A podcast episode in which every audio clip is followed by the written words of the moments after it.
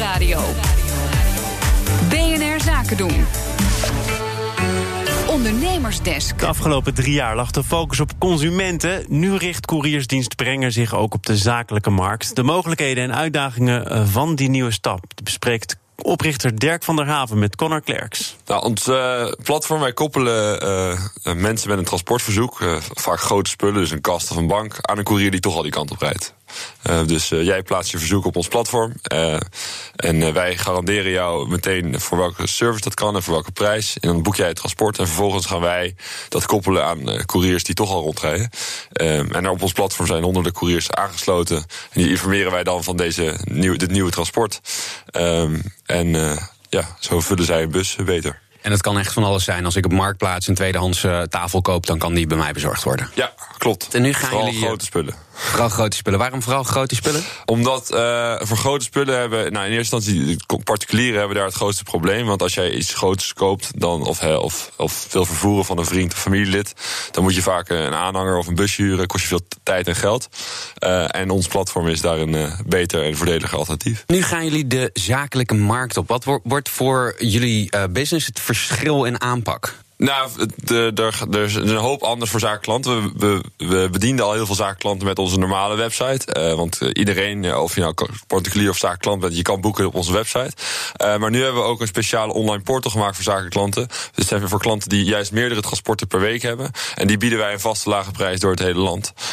Waardoor we eigenlijk meerdere transporten gaan verzamelen. Wat meer, ja uh, om, om vanaf één plek te leveren. En uh, ons platform is eerder eigenlijk gewoon van A naar B. Dus nu wordt dat voor jullie ook um, iets meer, er komt iets meer vastigheid in, ook voor jullie zelf. Uh, ja, dus we zagen dat er heel veel klanten behoefte hadden aan deze service, omdat ze ons platform makkelijk vonden te gebruiken. Uh, alleen, uh, ja, als zij elke keer een transport los inboeken van A naar B, dat kost heel veel geld.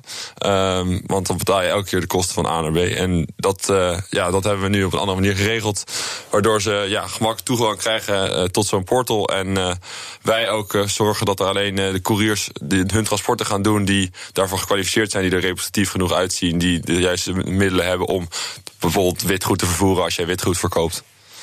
En wat, uh, wat verwacht je van deze nieuwe tak? Uh, veel. Uh, wij, ja, we hebben veel klanten al die dit gebruiken. En we hebben ook al veel interesse in dit, deze, deze service. En op dit moment zijn we vooral nog bezig met MKB-bedrijven die ja, grote spullen verkopen, zoals meubels, witgoed, materialen, noem maar op. bedden.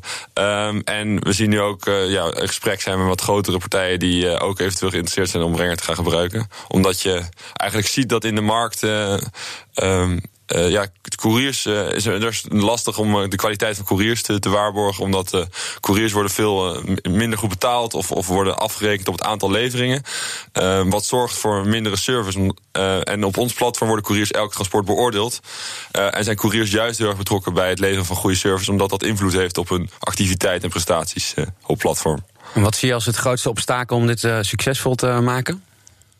Um, nou ja, de, de, de, we, zijn, we zijn nu het platform of de online portal aan het verder ontwikkelen. En ik denk uh, uh, voor nu, voor de, wat, wat, de, de winkels die 10 tot 50 transporten per week hebben, daar kunnen we dat hartstikke goed verzorgen. Maar als het er de paar honderd per week zijn, dan ben ik. Heb je een probleem? Nou, geen probleem, maar dat hebben we nog niet eerder gedaan. Dus daar zijn we. ja, dan gaan we. Dat, dat, dat is weer een volgende stap waar we onderweg zijn. Hoeveel transporten doe je nu per week? Um, voor, um, uh, nou, voor die zakelijke tak doen we nu iets van. Uh, twee maanden zijn we denk ik bezig. En we hebben nu, doen daar nu iets van 300 transporten uh, in een maand. Dus ja, reken maar uit. Mm -hmm. en dan hebben we het niet over de particuliere tak. En um, hoeveel moet het er worden om het echt lekker rendabel te maken?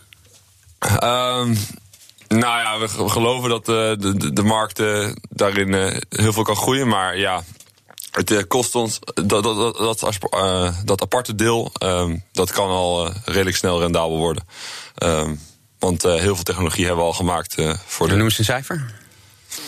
Ja, ik, ik heb daar niet een specifiek cijfer voor. Niet in je businessplan meegenomen hoeveel, je, hoeveel ritten je moet maken? Uh, nou ja, we weten dat we, we hebben natuurlijk personeel die, uh, die accountmanagers en sales doen en die moeten wij betalen. Nou, en daar, daar kan je wel natuurlijk een reeks op maken.